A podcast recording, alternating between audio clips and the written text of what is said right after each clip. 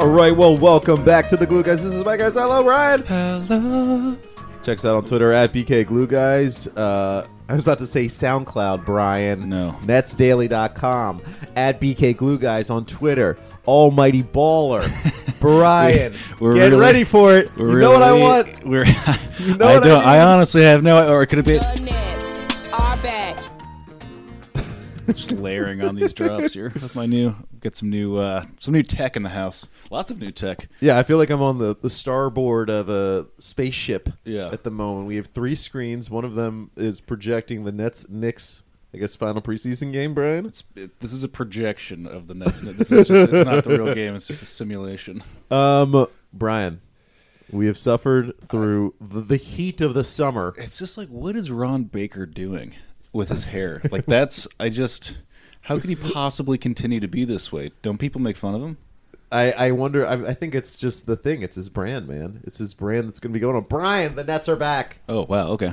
Do you want me to hit it again? No. The Nets are back. Um, the Nets are back. Uh, so we are recording this on a Monday. We're, we're still unsure. We have we're going to try to do two pods today, kind of lead you up into the season that starts on Wednesday. Brian, yeah, Mike. Um, what we're going to do first is we're going to start with it's, it's me saying, "Hey, um, listener emails." Right, we're going to do listener emails today. Um, and then we're also going to release. and So, and you would have already heard our interview with Iron Eagle, and that's what's happening. Brian, how are you? I'm good, man. I'm good. I mean, do you want to just like jump right into the meat and potatoes of this thing? You know, give the people what they want. Let's give them what they want. Let's All right. right now. First up, Chair Boy. That's Eve Darbies. Um, you know, everyone knows Eve. He's a, a fixture in Nets Twitter land. Yeah, thinks he's good at math, but Oh, I question- I question that Mike goes toe to highly. toe. Whoa. highly I whoa, question. Whoa. Uh, Mike Sorry. is Eve. You can tell you've you've triggered Mike successfully. So good, good on you. It's not that hard, but good on you. Um. I just live in New York City. I'm constantly triggered. Yeah. Um, says, what up, fellas? Thank you for the pod. Nets fans get no coverage in the mainstream media, so your work is greatly appreciated by voracious consumers of Nets info. Thank you. Um, that means a lot to us. So my question You are the silent majority, Nets fans. yeah. Um, the question is, are the Nets front office and coaching staff going in different directions? Atkinson Ooh. is competitive. Question. Sorry. Atkinson is competitive as he should be. He wants to win. He plays veterans that I think he shouldn't, like Jared Dudley and Treveon Graham. He doesn't want to deal with the rookies like Kurucs and my guy. This is a great, by the way, and I'm I'm I wish I could just steal it outright, but he's it's uh, the Dizza for Dzanan Musa, Beautiful. like the Rizza, the Jizza, the, should, the this- Dizza. that should happen. it's really a, and I want to see all of them together. I can't believe that this is the first time I've seen this either. Um, So credit to you. I'm sure there'll be a T-shirt of it. Yeah, on. trademark, copyright that one. Uh, Marks is looking at the future. He knows what the Nets have is, or the, he knows what Nets have is not ready to win anything, and I'm sure he'd like to see what the rookies have to plan accordingly. Marks believes in collaboration, listens to his head coach, but he can't like watching players that have no future with the Nets like Treveon Graham get minutes instead of his bouncing baby boy Rodions. Um, so this is an interesting point, actually. Um, he also goes on to say, "Do you think these guys are on the same page? Am I unreasonably angry seeing rookies get seven minutes while Dudley gets 24? Is this good for a rebuilding tre- team?" True boy. So this goes back into an age-old debate that we've had, right? It's like how apocalyptically bad can you be before it actually starts harming the growth of some of your young players? You know, Yes. you can't just run out Rodions Kurucs and, and the Dizza all day, every day, and expect, you know, can't take a pee in a Mr. Coffee and expect taster's choice. You know what I'm saying? you gotta you gotta give him something to work with. I'm not saying that Jared Dudley is what's going to enhance the flavor of Right. that particular We're not going blend. to look back in 13 years and say because Atkinson played Jared Dudley 20 minutes a game, that means that is why the Nets have won six championships in Right. a row. Um, But uh, it's a good point because in this case, it's a, it's much more indefensible. Like if you're playing Kevin Garnett at what even 38 years old, whatever it is, you could be like, lots to learn there, a lot of good lessons. Yeah, so and actually, I'll have a callback to Kevin Garnett later in the pod when we discuss whether the Nets will make the playoffs or not. Interesting numbers that I think are going to be revealing to Nets fans, and Wow. that is a tease, Big and I'm teasing it now. That's a big one. um, because that's one of the big questions, right? So, I, I mean, so we're both sort of in the path of like you have to play veterans. Uh, Jared Dudley is the ultimate example of like the guy who already. Um, are we doing superlatives, or can I just mix them in as we're kind of going along? Go ahead, mix them in, whatever you want to do. the Quincy Acey Award of the Year. So we also do superlatives. Quincy Acey Award of the Year goes to Jared Dudley. The Quincy Acey is the distinguished net who no one really wants to see on the floor, and people get mad on Twitter, and he plays in the fourth quarter at times, and people are very angry. Jared Dudley has already become that, and we're not even into the season yet. Okay. Um, actually, but, the, but, but, but kind of like going back to the main point of that email, I think Marks and Atkinson are like in lockstep, Brian Do you? in lockstep in terms of minutes because I I believe if Atkinson had his druthers, uh, D'Angelo would be playing like 38 minutes a game. He'd be playing you know whoever Allen Crabbe or Joe Harris a lot more. Whoever he likes more. It's tough to determine who you do like more in this scenario. DeMarre Carroll will be getting 35 minutes a game. He limits his minutes to all these guys pretty well, and that's not a coach idea. I mean, maybe that he's Atkinson's kind of like a new age coach, and that's why he got hired here. But that is a management decision. That is a Sean Marks decision to limit minutes to get these guys to where they're not going to be injured, hopefully, to where they're they're fresher for other games.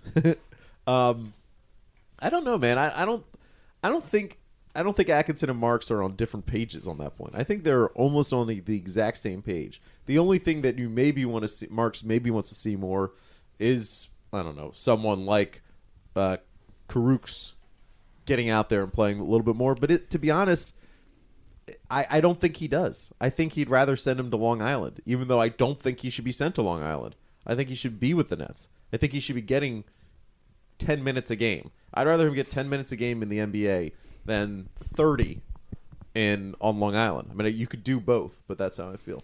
But also to Eve's point, it it that can all be true, and it can still make you irrationally angry to see Jared Dudley, you know, Yes. playing those minutes. That's it's the, you know, it's not mutually mutually exclusive. Um, those things. Well, and that's the thing. I think I, I talked about it a little bit with Evan Roberts when he was on. You can go back and listen to that pod as well. You know, netsdaily.com, uh, Almighty Baller, iTunes, all that good stuff. Um, great sell job. Thank you. Um, but, like, Atkinson has yet to really coach to win, completely coach to win, right? Because I think he's he is focused and he's been told focused on growth. He does let young guys play when he probably shouldn't. He puts guys in situations at the end of the game when they probably shouldn't be in at the end of the game.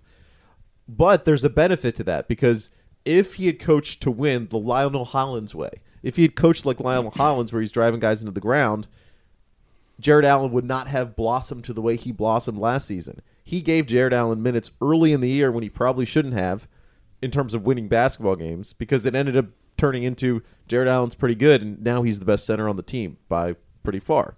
Mm-hmm. What's going to be interesting is does he stick to that that this season that there is a little bit of expectations, right? There's like a tiny morsel of expectations for the first time since the KG Garnett Pierce trade.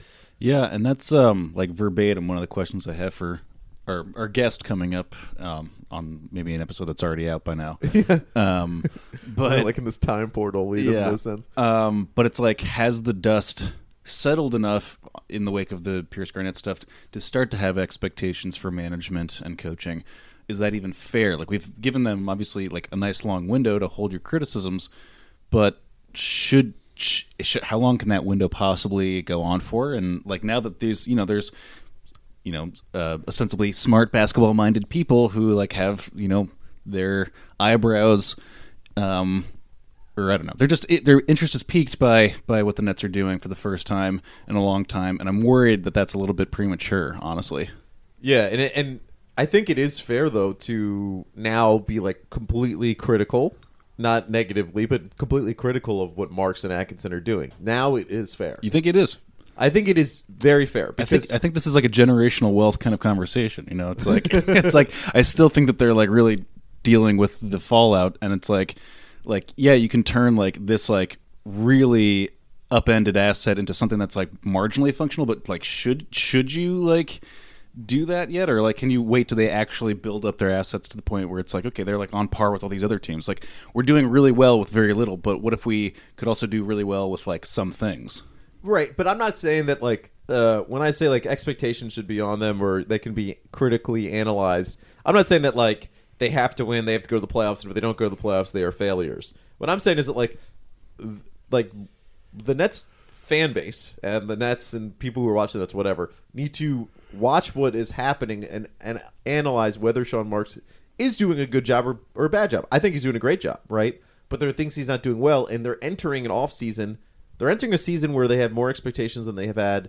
all right i'm going to pin you to the wall what is he not doing well Well, you know, I bring up the Allen Crabbe trade all the time, Right. And if you look at all the offer sheets that he put out there, all those guys are not good at basketball. Um, so he did that. That was a strategy.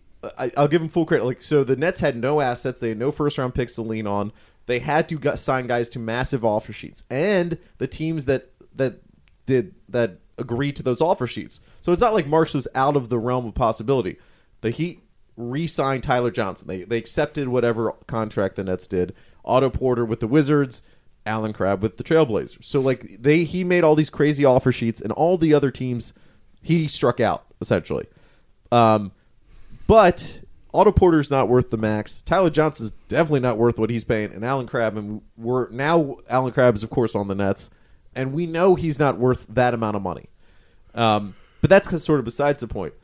So all of those big free agent signings that Marks was trying to make and that he failed to make haven't turned out well. And if he had made all of them, obviously if he had Tyler Johnson, Allen Crabbe, he wouldn't be able to sign Otto Porter. But let's just say he had all of them. This team would be a disaster. Um, but I understood the strategy and I support the strategy completely. I'm just saying that team would be disgusting. If the, if- imagine if the Nets were entering this season with Tyler Johnson as their point guard, Otto Porter as their you know uh, prominent wing, and uh, Allen Crabbe still on the team, and they had a Knicks style, old Knicks style cap sheet where they were just a bad team with not really any assets this is alternate universe. But i'm just saying this was the sort of the plan that marks put out there. And if eh, so we That's- just we the- just i yeah. still need to see him. He makes nice small signings and he does draft well okay? The, unquestionably he drafts well and he makes really nice like in the like dinwiddie joe harris ed davis i already think is like that's going to be a win. That amount of money for that veteran it's going to be a win. He's made fantastic trades. The dwight howard maneuvering was beautiful the getting rid of jeremy lin to then be able to take on kenneth faried fantastic but we're entering an off season where they're going to have max money, at least max money and more. And his big signings that didn't happen because of the other teams accepted were D's.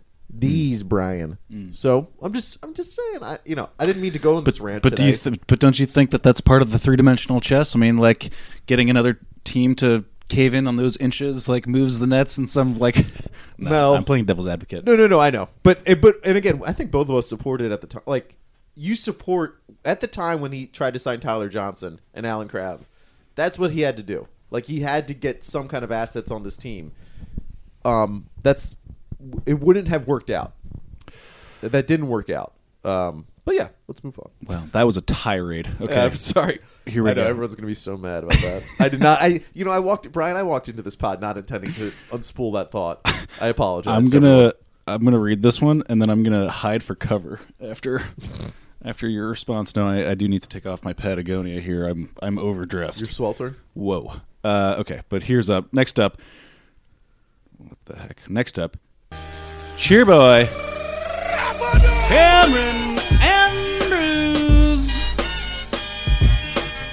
Um, Cameron, thank you for your note. Good morning, Glue Guys. Huge Nets fans, longtime listener, first time emailer. We'd love to hear from you more, Cameron. God bless you, Cameron. Would you rather start Crabbe or RHJ when they return? I love Levert with the starters. Where do you see the rookies spending the most time with the main club or the G League club? Or would y'all go with a youth movement to the starting five? D'Lo, Levert, Crabbe, RHJ, Allen. I love the podcast. Keep doing your thing. Love you, Cameron. Love you, man. So I mean, I- one has to assume that both Rondae Hollis Jefferson and Allen Crabbe are sort of the slotted to start at least in the beginning of the season. Um, so, yeah, it's a it's a tricky situation with that because I, everyone I know Mike. Everyone knows how Mike feels about Allen Crabbe, so there's like a whole lot of bias to work through there. Well, no, but he needs so. But he, him, or Joe Harris needs to be on the floor at all times. Unquestionably, one of those two guys needs to be on the floor because you know D'Angelo is a good three point shooter and DeMarre can knock down a few threes. But like, if you don't have either of those two guys on the floor, Joe Harris or Allen Crabbe, you are missing something. And in this offense, either those two guys have to be on the floor. I mean, no, I'm fine. You know, again, Allen Crabbe is like he's fine and he's he's of the level he's should be better than Joe Harris and he's about that level and I'm you know when he's on the floor I'm not angry it's not a Quincy Acey award but it's also like um, he's not worth 19 million dollars a year. I think that's a that's an easy fact to say. Wouldn't it be awesome if just Levert was the starter anyhow? I don't I actually so I've been like more of the camp of I really like him running second unit type dude. I know. I would my my Levert distribution of minutes would be 66% second unit running and then you know 33.3% of He should him be being with the finishing starters. games. He should be finishing games. But what I would like is I'm very happy with a situation where like him and D'Angelo switch on, switch off. I know Dinwiddie will be out there too, and Dinwiddie will be the backup point guard. There's no question about that. But D'Angelo should mostly control the ball when he's in, and then work within the offense. Then Levert should come in basically for D'Angelo, and I want Levert to be running that second unit because what I think he well, Levert is better. He's crafty off the ball, but he's better when he has the ball in his hands, and he's more aggressive. And he's been more aggressive in the preseason so far. We'll see if that continues this season. I still want Levert to be getting those "I'm the guy" minutes, and if he's starting, he's not going to get that. There's going to just be too much noise out there. There's just going to be like too many competing guys out there for the ball. I'm like pro make him your second quarter, beginning of fourth quarter. You sit him on the bench for a few minutes in the fourth quarter, then bring him back out at the end of the game. I want him. I want him out there in the end of the game. I just I want him to be like the guy on the floor when he's the guy on the floor. That's what I want. You know who feels like they're just going to get a ton of minutes is Treveon Graham. It's interesting, right? Yeah. I think so. When we're talking about Atkinson and Marks, I think that was sort of Marks telling Atkinson it's preseason play Treveon Graham a lot because they just want to see what we have in him. Because I think he his profile right is like Joe Harris ish. You know, uh, Treveon Graham. I mean, yeah, like that's what he comes like. shooter, Yeah, it's weird because like that's been what they sold him on, but he does not seem that way. Like, right? Doesn't it seem like that happens a lot? Yeah, just in the NBA, not with the Nets. That's It's the like- Justin Hamilton I lied on my resume award goes to. We, by the way, we do have some old superlatives, and we'll, we'll roll through. I think we should too. always keep those ones just the, like The exact like the, same ones? The idea that we'll be re- referencing Justin Hamilton like five years. I did. So I thought about like when I was doing my superlative, I was like, "All right, should I give a Justin Hamilton award this year?" And it's sort of like can't really because who knows who Justin Hamilton is, is anymore? You know, The the diehards, the glue guy did core of fan base. another plus for Marks. Didn't he get like a second round pick for Justin Hamilton? I'm pretty sure he's traded him to Toronto. Yeah. for like a second round for part DeMarre. of the DeMarre trade. Yeah. yeah, that he was able to get off to Justin Hamilton. Come on. who we were excited about. Well, the guy lied on his resume. You know, it's easy to get excited about people who lie. It's like if you watch Below Deck Med, the third the, the third Stu said she was ready for a barista Yeah. for yeah barista and what was it uh, white glove service Right. and she did, she just thought that means you just serve things with white gloves Yeah. so would I Yeah. I don't know what that means but anyways that's for all of our Below Deck Med fans Yeah, got hit there. quota on that. Next up, Churboy. Quentin Valeriano. Put a little stank on that one for Quentin. Um, got a fun question. What do you guys think of Richard Jefferson possibly joining the Nets on Yes broadcasts? Um, I can see the Yes Network using many different lineup combinations, just like Kenny can using different lineup combinations for the Nets this upcoming season. Um, I'm excited by the prospect of it. Uh, you know, love love bringing a guy who meant so much to the franchise back, especially. Love his podcast. You know, he's a fun guy. I wonder asking you personally of all those like the guys from that era the the er, from early obviously Jason Kidd Vince Carter who has the highest Q rating right now with Nets fans Q rating? What's that? Q rating. So Q rating is like Tom Hanks is the highest Q rating in Hollywood. He is universally loved. Yeah. Uh, people look at Tom. So who is the most loved of that era? Is it Um, still Jason Kidd? No, I think I mean like there's, and this is it's sort of a um, high ceiling like, but it's a Kenyon Martin had a special. everyone had a special you. affection. I think everyone felt that way. He like made us you know feel like tough, and it was not a tough. It had never been. I mean, everything, even the like branding of the New Jersey Nets was like. This is like it's is this like a Disney team or something? Like, why is this so soft? Why is this so like? So you why still does this think feel like it's you marketed? Still think to- it's Kenyon Martin? Uh, maybe. I'm not. I'm not questioning. I'm no, saying. I don't know. I mean, no, it's hard. I mean, Richard Jefferson did not have, especially back then. Like he he like blossomed into having this personality. Like when he was Is with the Nets, he was kind of a he was bespoke. Um, you know, he, he picked his spots, and the mo- and the few times where he had a little bit of personality, it was with him sort of like riffing with Vince Carter. It, was, it took all the way till those to that era of Nets basketball for him to really kind of reveal his personality. Yeah. Um, so yeah, I don't know where like his Q rating falls. Uh, what, what does that stand for? What is it? Q. I don't know what the exact word Q. I don't know what the Q and Q rating means, but it, hmm. It's likability. yeah, it's likability. It's it, there's actual analysis that goes into it. So Tom Hanks is usually number one, and Oprah's like number two.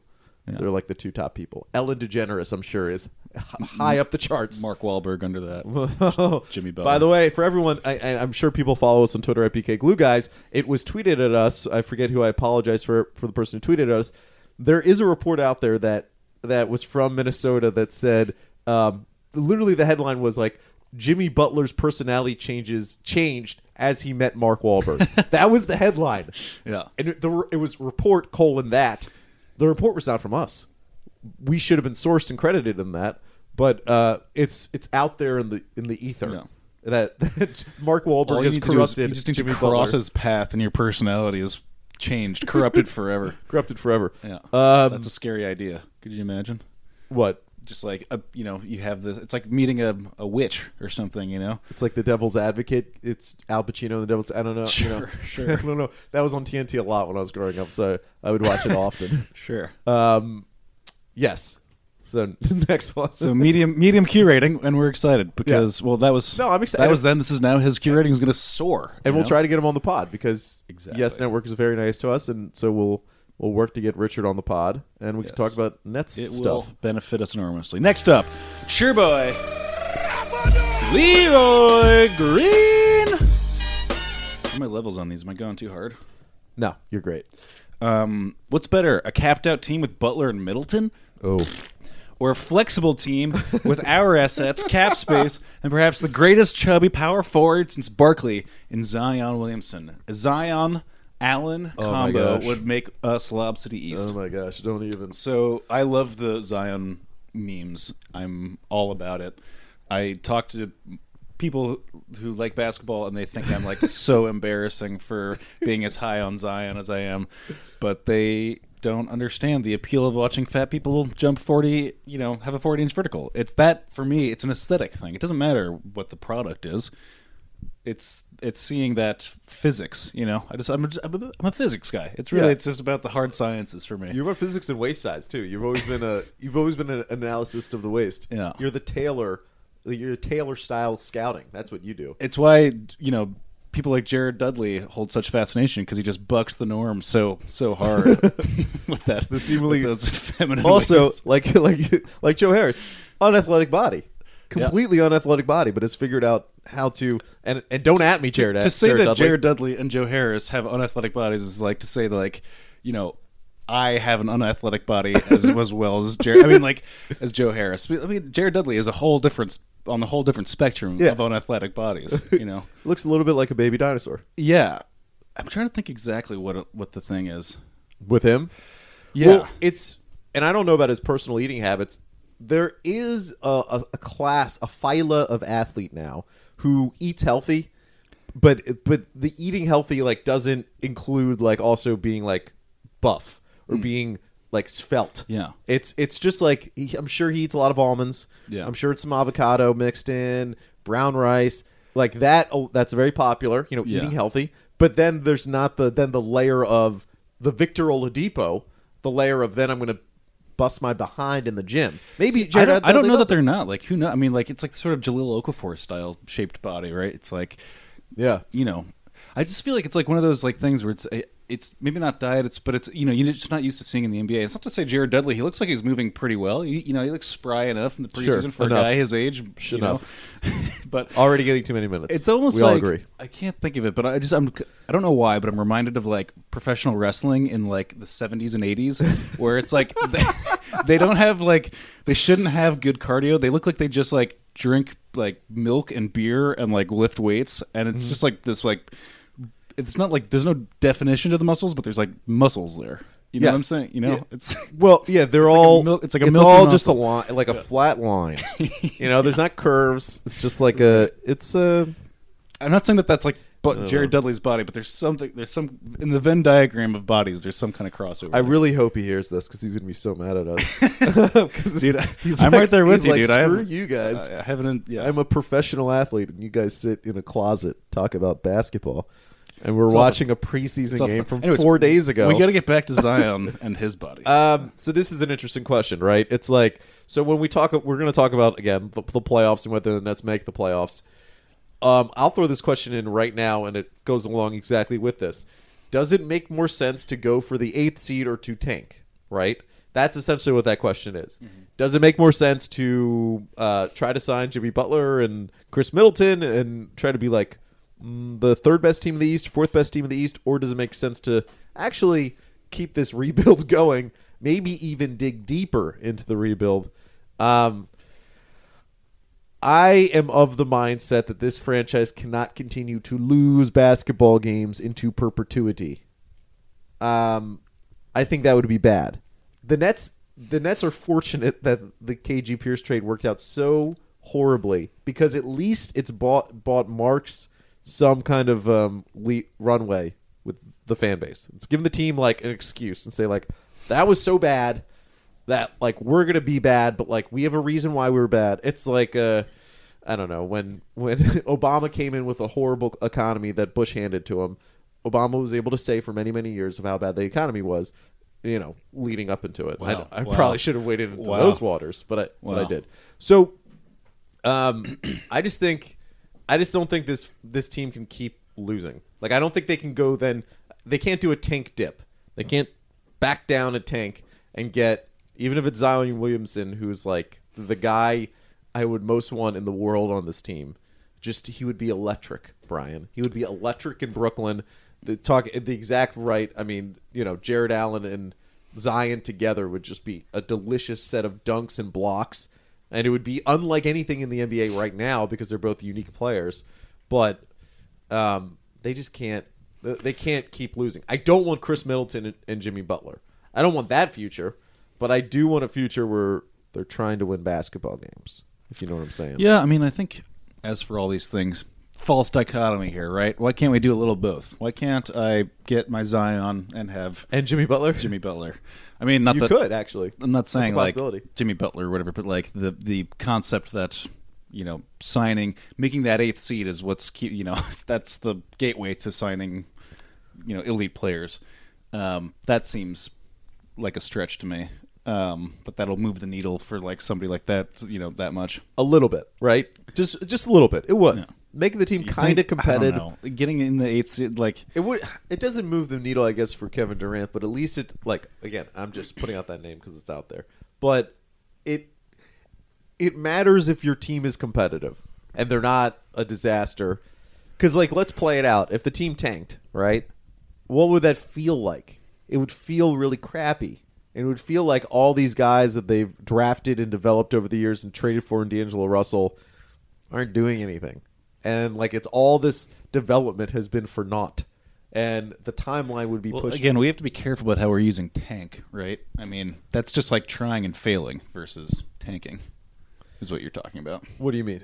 Well, there's a big distinction between attempting to lose games versus like if we're playing, you know, our course starters 30 minutes a game and you know doing all like, you know the normal thing. Yeah, it's very unlikely that we're just going to like you know sort of accidentally be a really really terrible team. Like we're pretty locked in at like 30 wins. Yes. You yeah. know, as a as a sort of floor, provided you know everyone doesn't get hurt or whatever. Definitely. You're right. You're right. Uh, so, yeah, I mean, like, I mean, and that's but I'm saying you have to tank to get Zion Williamson. right. Right. unfortunately. and you shouldn't, and you really just shouldn't. And I'm hope, but you know, it'd be great if like for some reason he had like not the best season in college basketball, and then he fell to the Nets, which is possible because Duke has six players who play the same position, so it's very possible Zion Williams Williamson isn't that great. Next up, cheer boy, John Glue.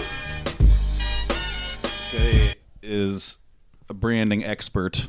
Um, he's got a, his name isn't his whole last name isn't Glue, but it starts with Glue, and so he knows to shorten it for synergistic purposes. Absolute genius. Oh, I see his name. Got it. Hey, Glue guys, it's your boy, John Glue. Uh, the game against the Pistons showed some promising play from our young guys. Levert and Jarrett Allen both had 17 points, while D'Lo had 25. Do you think the Nets could be a playoff team if just those three guys can put up consistent numbers, or will that not be enough?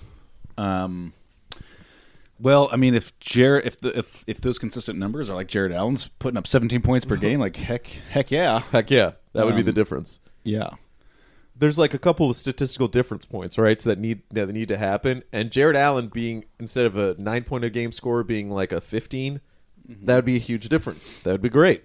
Uh, Levert consistently scoring points would be a massive change over what he's done in his career because for the most part he's his stats are is the big issue. He passes the eye test. It's just the, the paper test he doesn't pass. yeah. So unique, a unique player in that front. The anti Jason Collins.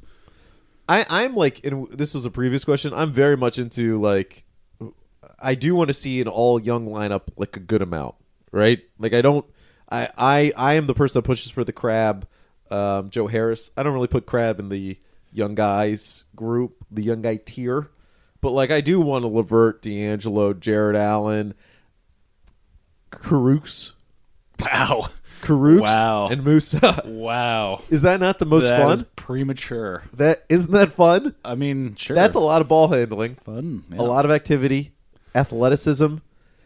Because partly the thing is, I think Rondae. I don't know if this is Rondae's last year. Um, I think it's a good possibility. This is last year with the Nets. The only reason why he would be back with the Nets is if he there's just not that big of a market for him, and he decides, you know, I'll, I'll stay back with the, the culture that I love, um, which is a possibility. But Um, people have been talking about the trade market not being very busy for for Rondae. Yes, that and that seems obvious. Even though like there were those early in the summer, there was those hints that he was going to be a part of like a Dwight Howard trade to the Hornets. Um, that was like DeMarre, Rondae, and like something else for Dwight and something else, obviously. Um, I just we've said this a million times. Rondae is most valuable with the Nets because he can score, but he doesn't shoot threes, and he plays a position that's become a position where you kind of have to shoot threes, and he doesn't really do that. I love him on the team, and I'm not still not ruling out the possibility that like he adds a, a smidge of three point shooting to his game because he progressed. I mean, like, I think people forget how much he progressed last season. Last season, he became a, a mid range monster, and there's a shot that he becomes a three point shooter. Um, I don't Probably know. not. I've picked up on the vibe that like people. I mean, people love Rondae, and don't get me wrong, I love him too.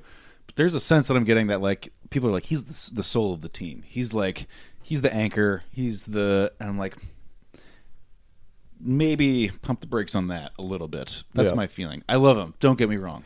And he's it's been great to watch him develop and mature over the years into like what I think is like a super um, you know, low key valuable player. Like, and a lot of teams would love to have a guy like him around, and he kind of just flies under the radar.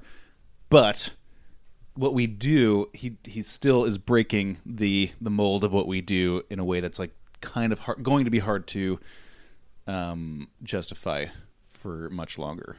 the best thing for Rondae would be if if Levert does bump up his game and Allen Crabbe gets back to more what he was like in Portland. I mean, I know he's not that that far off last season. That his post All Star break was phenomenal for Allen Crabbe. Was like forty five percent from three. So if he continues on that track and like Levert gets better, Jarrett Allen gets better, because if Rondae's the fifth best player on the floor, that's pretty good, and that that works for him because he's a he's a glue guy. He's a in the cracks, fit him in, rebounds, hustle, defense, and he can score in the mid range, which is now a unique gift. That is a gift if you can do that, which is what he does. Um, but like again, there's just not that much value for him. And the expectation I have most likely to be traded as a superlative. I'll throw that in right now. It he wouldn't be in my top five, just because I know he's an expiring contract. He doesn't cost that much money, but like, not many teams are going to be asking for Rondae Hollis Jefferson. A team that may is like the Pacers, like one of those weird sort of. They don't like. They don't really buy in fully to the new school. Like we need three point shooters. Um, that's the sort of team that where he fits in. The Lakers, like he would be, he would be great on the Lakers because the Lakers seem to have like all these dudes that just like Beasley and Lance Stephenson and Rondo, who like none of them like to shoot 3s Um, he would fit pretty pretty nicely on the Lakers. I just don't think I don't know what you would trade for him, but give me Josh Hart, I'll take it. Nice. All right. Well, thank you everyone for all of your delicious, amazing emails. There are so many more, but we only have a limited amount of time. I have to get home very, very soon. But Brian, Wow. I have one question for you. Wow. You ready? Um. Yeah. Shoot. Will the Nets make the playoffs? Oh man. Yes or no? Say it. It's so. Why do we do this? why do we do this to ourselves? You know. Doesn't What- matter. do we have a podcast because we're a pair of soothsayers? Do I look like a palm reader to you, Mike? Um, my Maybe. You know, I think though I resent the question, I have an answer for you. you resent my. I resent it Screw enormously. you. How about that? Yeah, That's what I say to you. Yeah, fine. Um, I mean, here's the thing.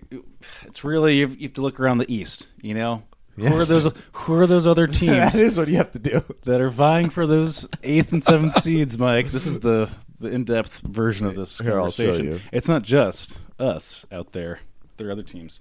So we're looking at, you know, your boy the Pacers. You know, your boys the Heat.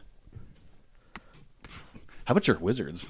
Yeah. So okay. So how you, this is an easy. This is a mathematical issue, right, Brian? It just comes down to pure hard science again. Pure math. Another hard Okay? science argument. Do you know there are eight spots for the playoffs? There are eight spots for the playoffs in the Eastern Stop, Conference. because you, people are going to turn off the radio. If you I stop- can't if vouch. talking like this. I can't vouch for the Western Conference and the Eastern Conference. There's only eight Oh my god, spots. stop! Okay. We know that there are a few locks. So let's just say Celtics, Raptors, 76ers locks. Put them in there. Most likely's Milwaukee and the Pacers. That's five teams. I'm going to say those are five teams. I'm going to say the probables are the Wizards. That's six. I put the Heat as seven, but maybe not the Heat. So then there's this mix of teams. Let's say seven and eight are open. Okay. You have Miami, you have the Nets, you have the Pistons, you have the Cavs, you have the Hornets, and then you have the Knicks. I'm not dismissing the Knicks. I think they have some talent, and if they do enough, and then Porzingis comes back for some reason, let's say they want to get to the playoffs, they could. They also probably should tank. So the Knicks are this weird sort of team. Um, of those teams, how good is the Nets in comparison to them? Yeah, It's like so I was just trying to like run through it, okay? So you can see in front of you right now. This is the win total for the 8th seed going back to the strike season in 2011, okay? 43, these are wins. 43, 41, 44. Then 38, 38 and 38. The first that 38, one of those 38s is the 2015 Nets. Joe Johnson, Thad Young, Brook Lopez, and KG playing like give gave Atlanta hell that series. so 38, Pure hell. 38 wins for three seasons in a row. 38 wins got you into the playoffs in the East. Now, of course, the East has like always been kind of crappy, and now this year maybe the East is not so crappy. You know, like in terms of the overall picture of the East. But 38 wins. The Nets had 28 wins last year. So just bare minimum, can the Nets w- improve by 10 wins? I say yes. I don't even think. I'm not saying it won't be hard, but I don't think it's impossible. this isn't a. Uh, is it pos? You know, this that's we're we're we're being held to a different standard here in this question, Mike. you know, that's it's not is it possible? Is is it gonna frickin' happen? You know. and Um, so, I mean, adding ten wins on last season with the just just under the guise of development, because that's really like we've we've added like Ed Davis and Shabazz Napier, but like the big Don't pick- you poo poo Shabazz Napier, Brian. that Don't w- that wasn't a poo poo. That was a, Don't a, a tip of the hat in his direction Oh, to say like, you know, those are additions. Let's not let's not overlook those additions because I, I could have just been like exact same team except for blah blah blah, and you know, and Oh, is that me? yeah, yeah, exactly. Blah blah. um, but really, we're we're hanging our hats here on on development, and to say to to do like to suggest that you could develop just the same, roughly the same rotation into a plus ten W kind of squad. I mean, that's if that happens, that's like we've got something here. Then Kenny This Atkinson's is- the greatest This is, coach this is something since Quin Snyder. very impressive going on. Yeah. Um, and to your point, not to say that that's impossible. Is it likely? Hard to say that that's a likely thing because we're Right. talking about it how it would be an enormous achievement. Typically, you know, we don't th- we don't think of those kinds of achievements as just like a a thing that's imminent or like we expect it to happen. So I know this is like a not so super glamorous way, and I'm just like you know hemming and hawing, but like I don't. I find it it's going to be difficult to make the playoffs this year. And you know, to our earlier conversation, I think that that's okay because when we get Jimmy Butler and Zion, you know, together, that's and they've always meant to be together because they're very similar. um, that that'll be good. But no, but you take my point, right? Like Absolutely, yeah. It- It's it's so okay. Yeah, if you go through like the shaded tiers of likelihoodedness, um, guarantee down to never going to happen, the Nets are probably more shaded closer to never going to happen uh, versus guaranteed, right? Of course. I don't think so. I don't really agree with win shares in the NBA overall. That, that the statistic that you can see, I do think a full season. I'm just saying. Let's just let's go under the guys that these guys are going to have mostly a full season. Maybe D'Angelo plays 72 games as opposed to playing like 42, whatever it was last year. Um, so let's just assume everyone's mostly healthy. I think um, a fully realized Dinwiddie, fully realized, plus a full season of D'Angelo, an improved Levert, an improved Allen, um, the return of DeMarre, uh, the additions of Ed Davis, even Kenneth Faried, Shabazz Napier. I mean, Shabazz Napier's. We're not going to poo-poo that because that's sort of the an undercover, nice little signing that's going to make a big difference in a couple of games because he's going to be able to play some bench minutes, especially the games where let's say Dinwiddie or Levert or D'Angelo are out.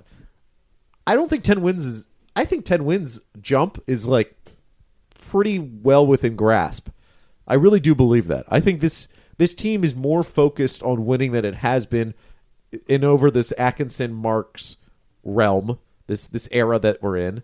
Um and also the one thing that could totally shift the entire projection of this team is if and I don't know if this is going to happen. If the if Sean Marks gets a pretty good sense that Kevin Durant, Kyrie Irving, Klay Thompson, all those dudes, Jimmy Butler aren't going to come to Brooklyn, right? We have a pretty good sense that half of those dudes, Klay and Kyrie, aren't going to come because they're all saying they're going to stay. Durant, we have no clue, and you know, obviously Jimmy Butler says he wants to be here, but uh, you know, Jimmy Butler just basically wants to be out of Minnesota any way possible. They could make a trade to get better this year. There are many teams out there that would be very hungry for a trade with the Nets if the Nets are willing to take on salary. And I'm not saying that it's going to happen, but it's a pretty strong like that would be out there for them to have if they really want to do it. I don't think this team is going the, this exact team, this exact lineup, these same 15 players are going to be the same 15 players that survive the entire season with the Nets. They're going to make some trade. Whether that trade is more about the future or more about now, I don't know. If it's more about now, they're incre- of course their chances to get into the playoffs increases. Um, are they good enough to get to 38 wins? Yes. Does that get them into the playoffs? Probably not. The things that have to go right is that D'Angelo has to be healthy and he has to be like, he has to be 78% of James Harden. Right? 78, maybe 79?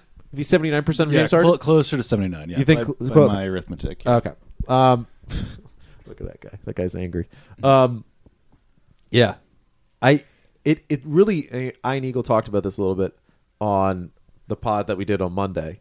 Um, it it really does kind of all fall on D'Angelo. Like no matter what, no matter how great Levert may be this year, and Dinwiddie, what Dinwiddie do we get? First half Dinwiddie, second half Dinwiddie, uh, Jarrett Allen's development, like like we were watching we were so we're watching this like preseason game on replay. I'm still not sure why, but it's been a delight. This is the the background. second time I've watched this, by the way. Um, they showed a highlight of Jason Kidd from the past of Jason Kidd going into the lane, like cutting across the lane and throwing uh, the ball over his head. This is the ba- MSG broadcast, by the way, too. bouncing. No, Oh, no, it's this the is yes. the yes. Yeah. bouncing bouncing off straight off the backboard into the hoop.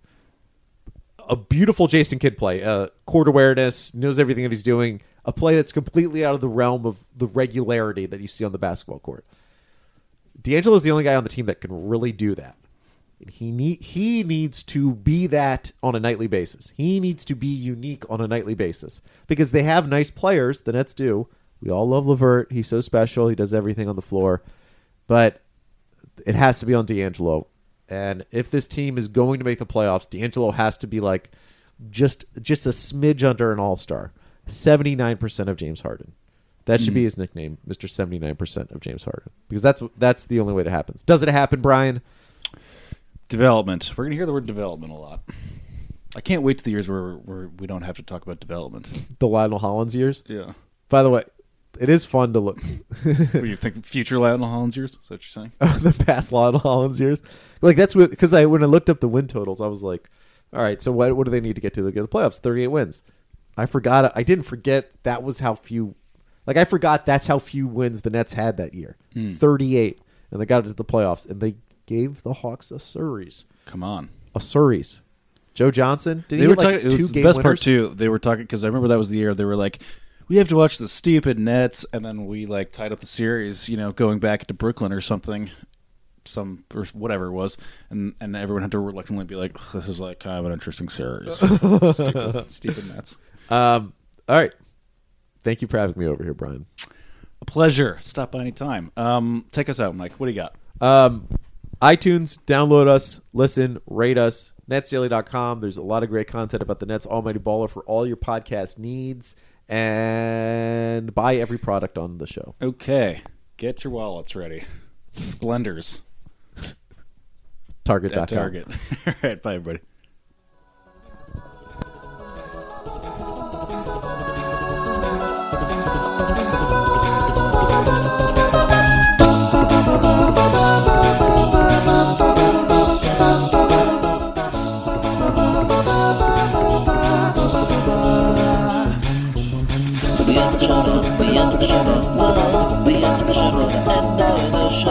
The end of the show now, the end of the fucking show. Yeah, the end of the show now, the end of the show now, end of the show now, the end of the show, the end of the show now, now you can now go home.